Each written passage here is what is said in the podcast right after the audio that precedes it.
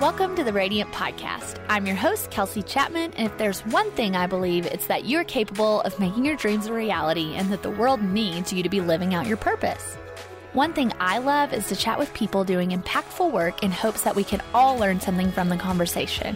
Not to mention, we get to apply all of that wisdom to our own journey. Each week, you will hear just that here at the Radiant Podcast. So without further ado, let's get to it. Welcome back to the Radiant Podcast. And this week we have Kaye Putnam joining us. Kaye is one of my friends that I have been working alongside for over a year now. And Kaye is a psychology driven brand strategist. She has a quiz that has been taken over 80,000 times that helps you discover your brand archetype. Don't worry, we'll link that up.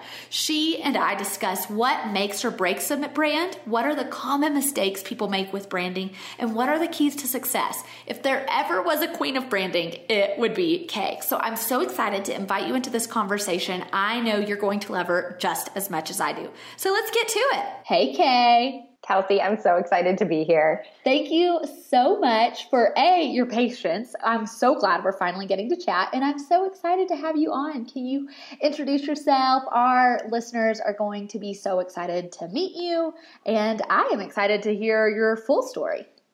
Yes, I'm so excited to finally be on the phone with you. I've been admiring you from afar for a long time, and we've been going back and forth getting this scheduled. So I'm just geeked out and totally, totally excited to be here. So I guess I'll start kind of from the beginning and I'll just dive in. If anything seems unclear, just feel free to pop in and interrupt me, Kelsey.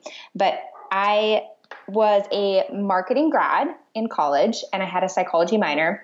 And I actually started my first business when I was 16 and I was too young to even get a credit card. So my mom had to sign up for PayPal for me. And I had a photography business for four and a half years while I was in college. And I grew that really quickly. It grew to six figures.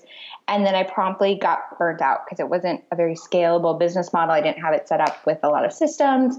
So I decided my last year of college that I was just going to like waitress and just be a college student. So yeah. I got out of that business, just finished up my degree, met my hunky military husband and started dating him and we ended up dating long distance for a while while I got my first corporate job and I got to this place in my career where we decided to get married so I moved again and I was so nervous that I had peaked too early because I had I'd worked an okay job after college, but then once I got to our new home in Tennessee, it was just like resume after resume after resume that I was sending out.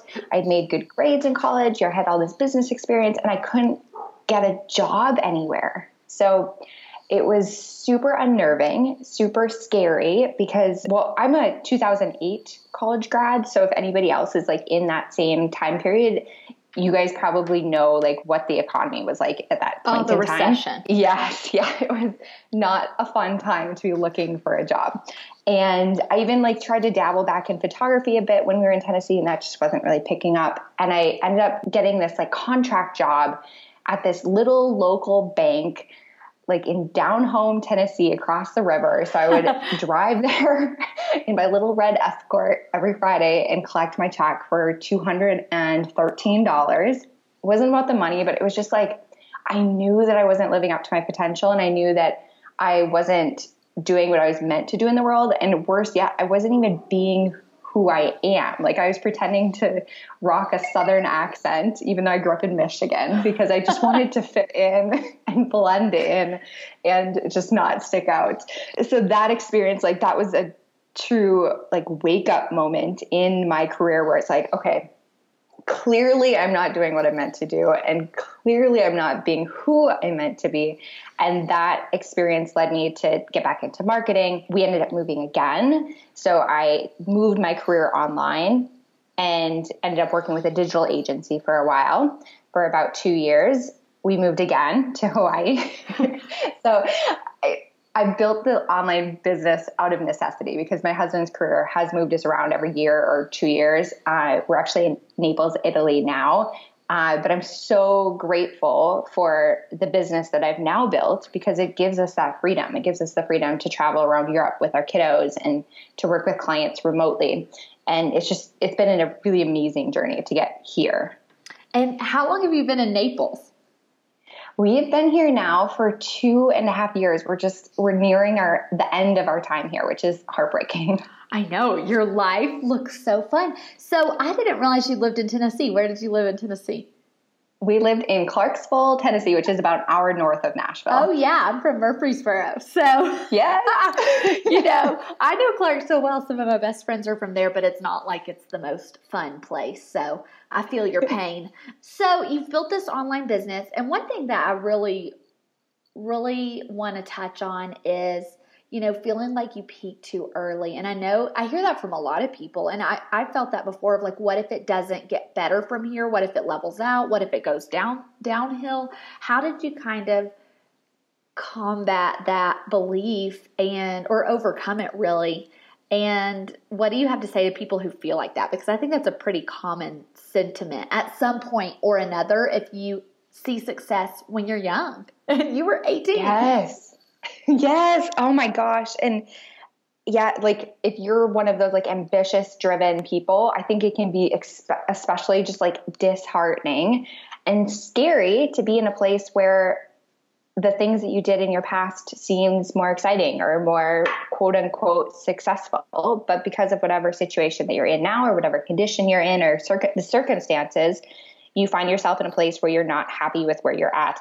For me, if I'm being completely honest, it didn't get better overnight. It was a lot of giving myself grace and making sure that I remembered what the bigger picture was. So I had chosen to get married, obviously, and I was extremely happy with that.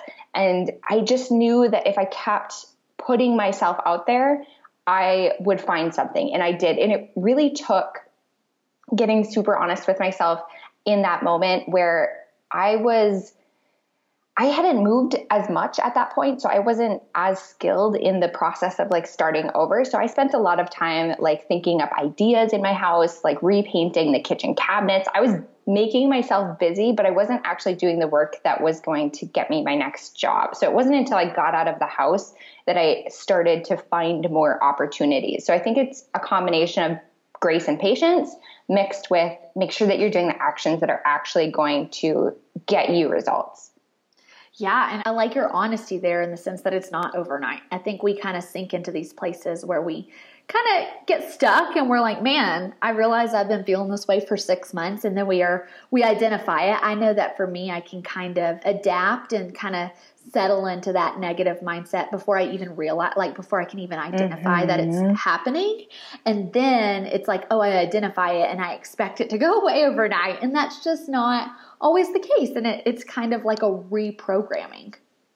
Yes, yes. It's similar to like your health and fitness. If you are in that space or just like concerned about that space at all, I think that you can find a lot of similarities. So we just started Whole 30 again this month and I like it's for people who aren't super familiar with it, you like eat very specific foods. It's very strict. Like it's meant to like clean out your system and figure mm-hmm. out what mm-hmm. foods might be bothering you and stuff.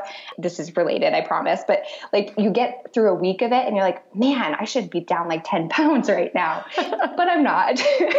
so you just, you kind of have to stick with it and in as much, it, any way that you can fall in love with the process of your journey as opposed to thinking about those highs or those end points, the better off that you are. Like fall in love with setting up Facebook ads, fall in love with doing the deep work on your brand to figure out exactly what you stand for, fall in love with creating content. That's when those feelings of self doubt or like concern that you'd peak too early go to the wayside. Absolutely. So, one thing I'd also like to touch on is you decided to totally close your photography business and then pick up a waitressing job instead. And I think that is a very real picture of burnout. I think I, I know I've been there where I was ready to totally close, you know, all of my bread and butter. And even Amber was like, no, modify it. and I think it's easy from the outside looking in to say, modify it, change it. And, and I ended up being able to do that. But when you're at that state of burnout, closing it feels like the only option. So, can you explain to people why someone would get to that place and then maybe how I'm sure now down the road, you've also identified ways to pivot and shift versus close it. But at some point, if we let ourselves get totally burnt out, we we're dying to be done with it and would go take a waitressing job instead. Yes. Oh my gosh. I, I mean, and again, if I'm being honest, like I've felt that way in all of my businesses at many points during the time during like this time of entrepreneurship because sometimes it just gets to the point where you're like, I am so out of alignment with what I want that the like just the idea of relief is so sexy. Yeah. And in that moment, I would be lying if I said that it wasn't like the biggest weight off of my shoulders that I could have done. And the other thing was in that space, I was, I knew that I was going to be graduating from college soon. I knew that I was going to be moving away from my hometown. I had built a completely local business. So I knew that that business wasn't going to serve my long term goals ever. So it, I think that made it a little bit of an easier decision and it, a bigger strategy based decision as opposed to just a whim because I knew that it wasn't going to be what I was going to do for forever. So once I realized that, once I realized that, then it was kind of easy to cut the cord and and shift from there. But now that I'm in this business, and whenever those feelings creep up, or like, oh gosh, like I'm working really hard, but I'm not as profitable as I want to be, or or like this project is going way longer than I thought it was going to, like just those feelings of frustration. I think it really goes back to figuring out what you've done to set up the systems and the process and your business because that's the joy of being an entrepreneur. You get to do whatever the heck you want to do in terms of your business. So if something isn't serving you or serving your life and it's leading to that burnout, absolutely like just take some time off. You get a clear head, but figure out what you can do in the structure or the like the business model that you chose to to make it work better for what you want in your life. Yeah. So, how would you, how would someone start to get clear? I know that clarity is one of your topics that is kind of, you're great at speaking about this.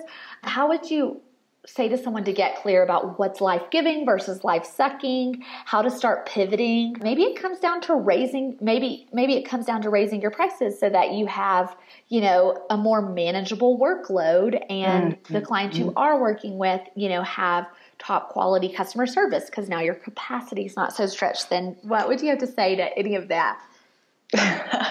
oh my gosh, I am such a huge believer in raising your prices almost across the board, especially if you're at a place where your business business is super busy and you are in demand. I think raising your prices is one of the easiest ways that you can alleviate some of that and create a business that's more fun because it has more space. Plus, it's going to make you more money. So, yes, you have to have a brand that supports that to make sure that you're not completely outpricing whoever your target market is. But yes, that's like, I think, step one for 90% of the people listening. And then beyond that, this is going to sound a little woo, and I'm not I'm not a super woo person, but uh, just paying attention to your energy and your anxiety. So if I'm ever having trouble like falling asleep at night because there's a million and a half to do things on my list, I always like to write out just pen and paper my anxiety list just so I can get it out of my brain so it stops like rattling around. And if you do that over time, you can start to pay attention to okay, these are the things that like really get me riled up and like give me angst. So if you're paying attention to the things that are doing that to you, figure out how you can either delete delegate or outsource them. And then for the things that never make your anxiety list the, and the things that you like, you get sucked into that black hole of time doing them. Those are the things to, you know, model your business around or mold your business around, in my opinion. I 100% agree. I kind of started measuring things in a very similar way of life giving versus life sucking because I was just at a place where my energy was drained and I knew, okay, it's it's time to delete and delegate. And and I did that. Mm. And and I'm really enjoying places in my business now where they're my strong suits and I can delegate kind of my my things that, you know, really only take 30 minutes, but I somehow turn them into two hours. I think we all but have those. Fun. It's like, man, how did I turn that into a two hour task? I just wasted time.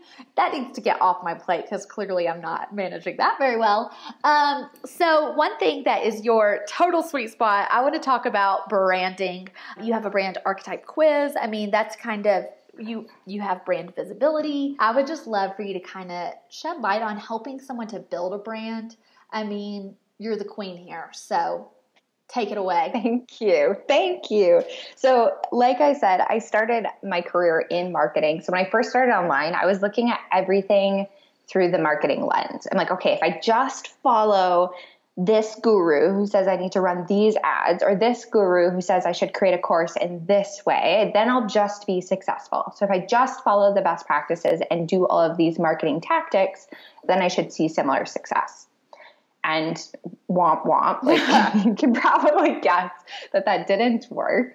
And I was I was doing what people call like modeling. Like let me just figure out what people are doing to be successful and then and then you know maybe some of that will rub off on me. And at that point I really realized and I had been learning this lesson over the the years that I was in business and working with clients in traditional media and in the digital marketing agency, but it's not your marketing. Like the marketing is just the gas that you put in the car. The thing that is actually going to get you where you want to go and is underneath everything is your brand.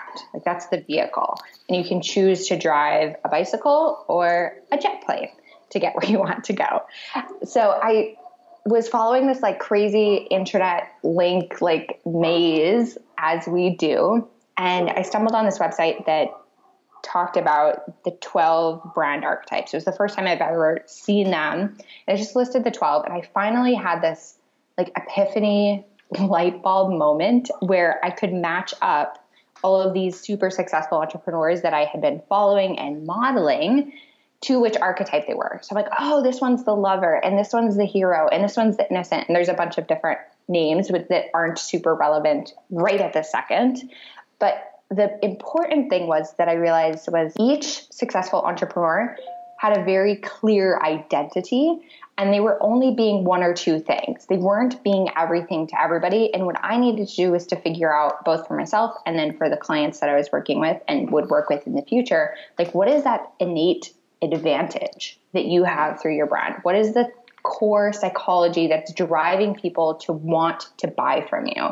So I've created my entire career over the last, I guess, five years now based on that fact. Like, let's build your your brand around truth, not around what is trendy at the time.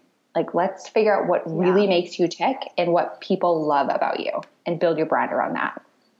Man, I I loved your information on my brand on my brand identity. I am looking it up right now because I can't remember what I am. Maybe the creative is that one. Mm-hmm. I think yes, that's what I, I am. That. Yep, I'm yep. looking it so up the, right now.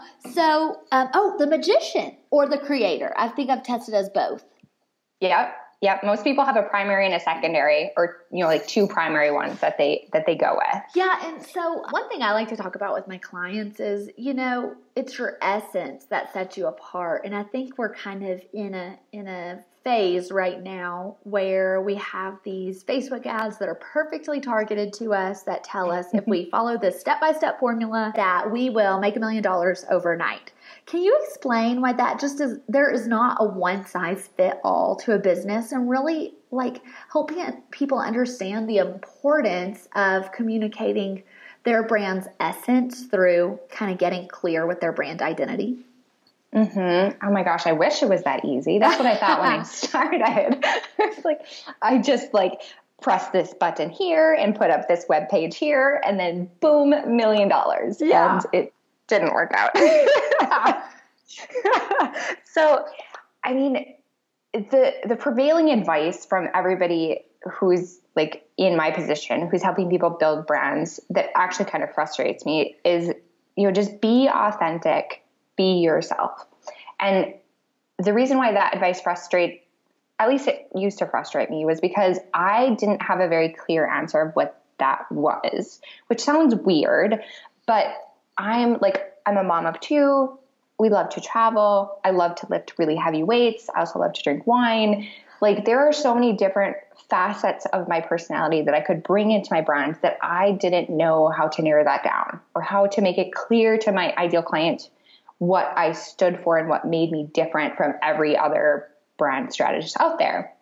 And for me, the archetypes was, were key to that. And I actually developed my brand quiz for myself because I wanted to know what archetype I was.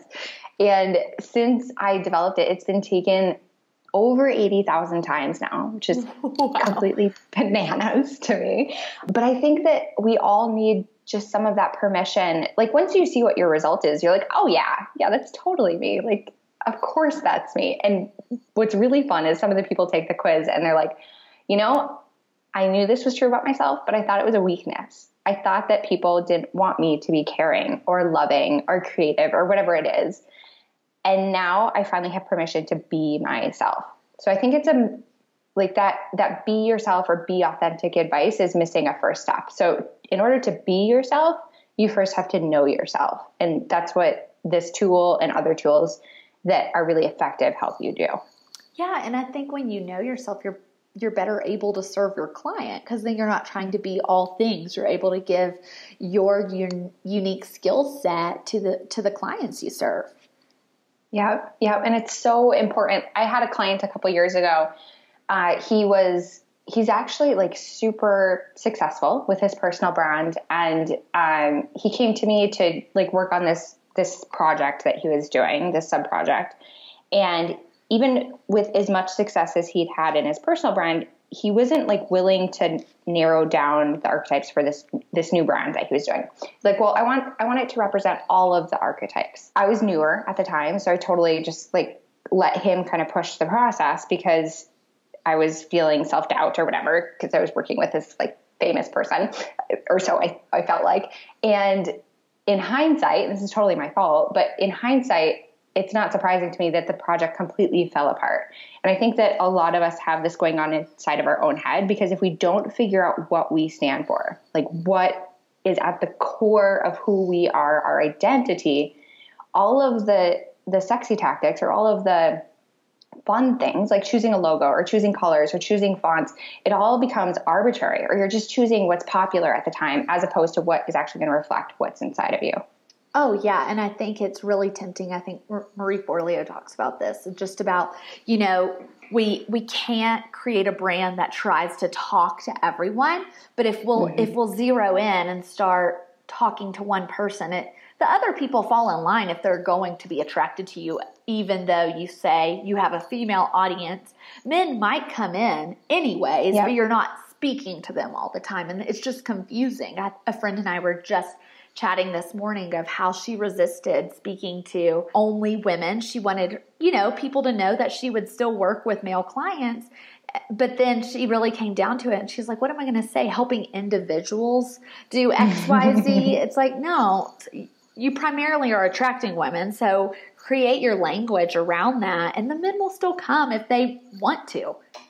Yep. Yep. Well, we all have so I mentioned the phrase before, like we have, we all have an innate advantage. We all have things that are special about us that are naturally going to attract our ideal clients to us if we're willing to be unapologetic about it. So the more that you're willing to be yourself and just be in your strength, the right people are going to come. Another like common piece of advice is to like figure out who your ideal client is so that you can kind of like mold yourself. And I, I kind of hate that advice too, because it's like, if you just figure out who you are and how you best provide value, the right people are going to come. You don't have to worry so much about choosing, you know, Jane, who's 25 years old, living in Chicago or whatever. Like you can focus first on being yourself, and it's going to be a whole lot more effective than trying to mold yourself to these quote unquote ideal clients. That is so true. So, what sets a brand apart from being effective versus ineffective? Like, what are the differentiators there? Ooh, such a good question, Kelsey. So, there are some very major differences between brands that fail and then brands that scale. And I think the number one difference is that your brand has to be about something that's more than your product or service. So you might sell something amazing. Like you might sell incredible graphic design services. But if that's all that you talk about, you become a commodity. You need to attach your brand to deeper human stories and values to make it more emotional and more enticing to your ideal clients, to the people that are going to buy what you're buying. So I think that's the key. Like, number one, if I didn't tell you anything else, just make sure that you're attaching your brand to something deeper. And the reason why I love archetypes so much is because they do that. Like they they give us a shortcut to figuring out what what people want from our product or service that goes beyond our product or service. So in the case of you being like a mix of the magician and the creator, it's about creating either new realities or new products or services or transforming people's relationship with themselves, like showing people that they have the inner power to change the world, to do whatever they want to set out to do. So you can attach whatever you're selling, whether that's copywriting or dog beds or Instagram courses or whatever, to a greater like it's like a common denominator, right? Like yeah. it's a theme that shows up in like movies and books and all these different things and that makes it really fun too because you get to take inspiration from all of those places. So whenever you're like watching Netflix and you notice that there's an awesome story about somebody like transforming themselves or like going through a change, then you can pay attention to that and maybe tell a like a email about a similar change that you went through in your own life or whatever. So I yeah, that would be like that. the key number one. We won't even dilute it. We'll just we'll stop there. yeah, the number one priority. What do you see some common pain points or some common mistakes people are making with branding? So many people have the flip side to what I just said. So like I was just in my Facebook group uh, the other day and I had posted something about this like you have to you have to appeal to people on an emotional level on a, on a psychological level you can't just sell your product or service and somebody posted in a reply they're like well I sell art so, how in the world do I make that about more than the art? Like, people don't need art in their home. So, how do I make them feel like they need to buy what I'm selling? And the answer to that question is what I just said. So, like, what is the psychological need that your product or service is fulfilling? Like, you're making people feel like an individual, you're helping them feel maybe like proud to invite their friends over for drinks or dinner and have this beautiful piece of art on their wall. Or maybe you're just you're like contributing to their sense of community like they're contributing they're buying a piece of the art community and they feel really good about that. So like figure out what those stories are for one. And then the other really big mistake that i see is inconsistency. So there's some entrepreneurs out there who will say like oh your brand doesn't matter. Like you just have to help people and be a valuable human. Oh. and then oh. people will, will come to you naturally. And you're you know just the money that you spend on a logo or a website or whatever doesn't matter. That's just like icing on the cake. And that's kind of true but it's also very not true. Like yes that's a prerequisite to being a business. You absolutely have to have a product or service that's valuable but you also need to build a long-term relationship with your potential ideal clients and customers. And that only happens through consistency. So, like if you look and sound different every time somebody comes into contact with your brand, you're not building a relationship. It's just like a one night stand. You're trying to convert somebody on a sales page that's awfully ugly. And then the next sales page like doesn't even it's it, it's like a brand new experience that used to work back in you know circa 2000 or maybe 1995 it does not work anymore because people are way too discerning. There's way too much competition. You have to build that relationship with people over time. And the way to do that is consistency. Oh, yeah. And that consistency really builds that trust. Because, I mean, we mm-hmm. see marketing messages everywhere we look. Like we've got to see something consistently in order to buy in. I know that I do. Yes. There's actually a psychological principle. It's called the, oh, shoot, what is it? Um, I'll just have to explain it. I can't remember the name. So essentially, the more we see something, the more we like it. So, like, the more that you show up in your business and that people recognize that it's you, just by nature of doing that, you're putting yourself in a better situation to convert more clients and customers because they trust you and they like you because they've seen you around and around. Wow. Yep. That I mean, I'll say I use this as an example a lot, but I was a cold audience for Amber, who is both of one our, both of our business mentors. I was yep. a total cold audience. I saw her content over and over again, and every single thing she released into the world built more clout, more trust for me. I really loved her essence. I loved the way she presented herself. She spoke my language, and then I bought. Having no mm-hmm. previous relationship with her, no prior connections, I just could tell over time, overseeing her marketing messages and getting to explore around her website and what she was offering and kind of digging into who she was. And I converted. I, I'm a perfect case study of that. Yes. Yeah. And sometimes that happens quickly, but more often it takes a while. I think that I participated in three three or four of Amber's planathons. Maybe I'm a really slow buyer, but it took me a while before I finally joined her program. And it was such an easy decision once I did because of that consistency. Like she's shown that she's not going away anytime soon. And the, that's not to say that a new brand or a new business can't be successful, but the more that you're willing to stick it out, the more successful you're going to be almost by default. Yeah, one thing I love to talk about with other online entrepreneurs, especially those who have been doing it for a little bit, is playing the long game. So you kind of just touched mm-hmm. on it right there, but how can we really set ourselves up to play the long game and not have expectations of overnight results? Because even for reference there, Amber's planathons are twice a year. So that means you converted yeah. after like almost two years, probably, right? Yeah. And yes, so, and for yes. me, as I sit and I build my list, I know that, yeah, a few people will convert immediately when I do a big launch, but some people might convert nine months from now or 18 months from now. Mm-hmm. Yes. So I'm going to share a little story that's super embarrassing in response to that.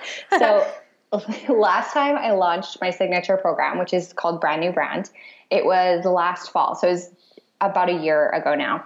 And I got it in my head that I'm like, okay, I've launched it three times already. I kind of know what the conversion rates are. I'm just, I'm going to go big because I want like that six figure launch that everybody talks about. I'm yeah. like, so this is my time. I'm going to do it. Gosh darn it.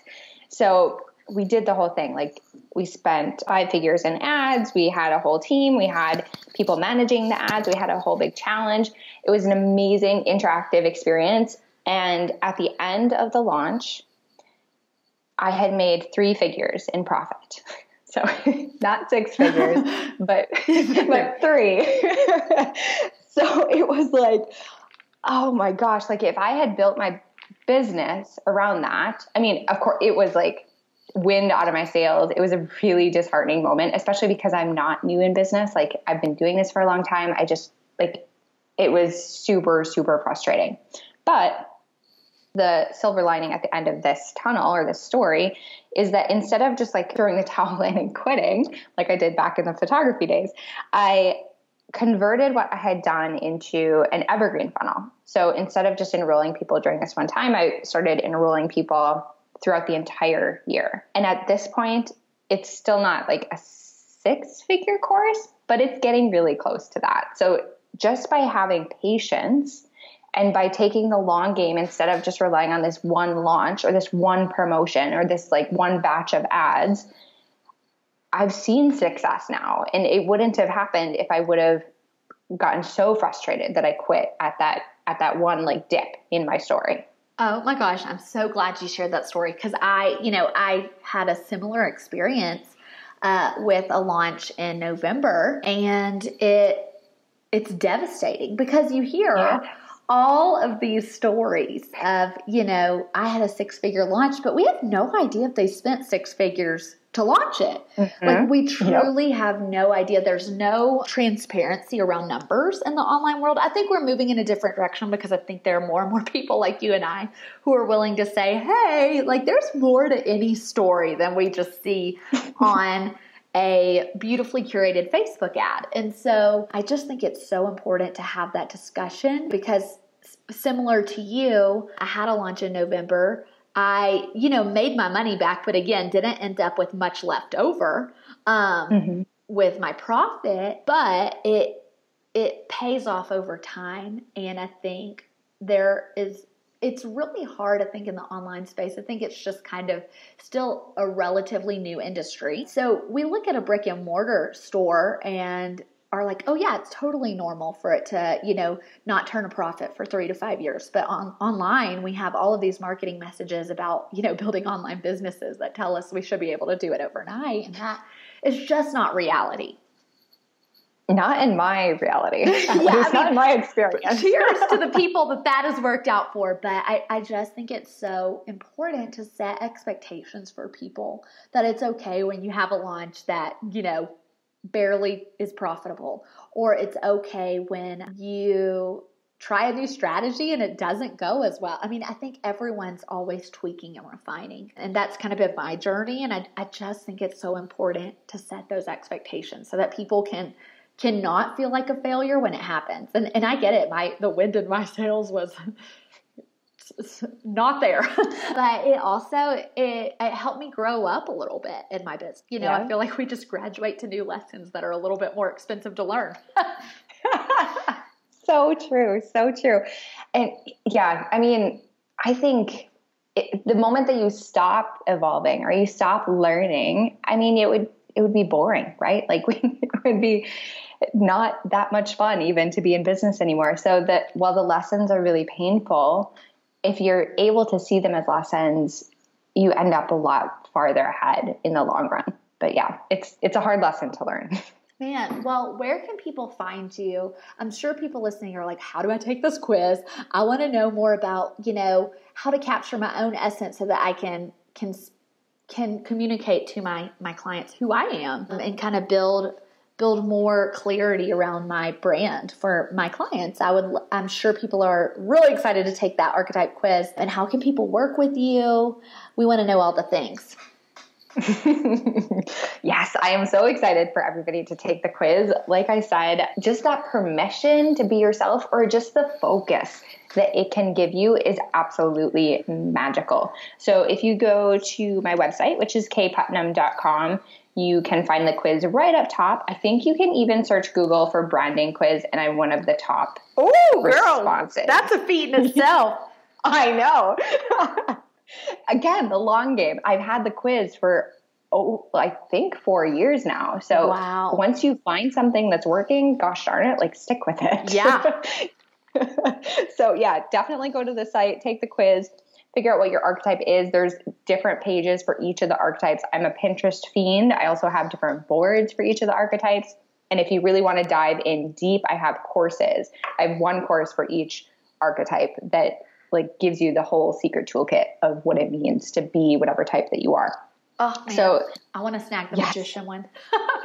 yeah, they're so fun, and we're we're actually upgrading them like right now with a bunch of new examples too. So it's, a fun time to get in. And then I also work with clients in my brand new brand program, which is the whole like soup to nuts, A to Z, how to build a brand, and high end clients for more like traditional like agency style. We actually do the whole brand strategy and development with clients that are over 100K typically. Awesome. Kaye, I'm sure you'll have some people reaching out.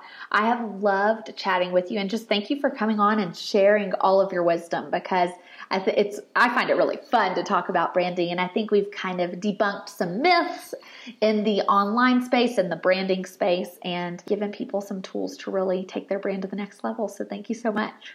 Thank you so much for having me. This is so fun. Hey, don't go yet. I would love it if you go over to iTunes right now and leave a review. I love hearing your feedback, and it really makes a difference in getting the Radiant Podcast name out there. And while you're at it, why don't you subscribe and then share this episode on Facebook or Instagram or wherever your social media platform is of choice. Lastly, I'd love to keep up with each other. Come find me on Instagram at Kels Chapman and let's get to know each other.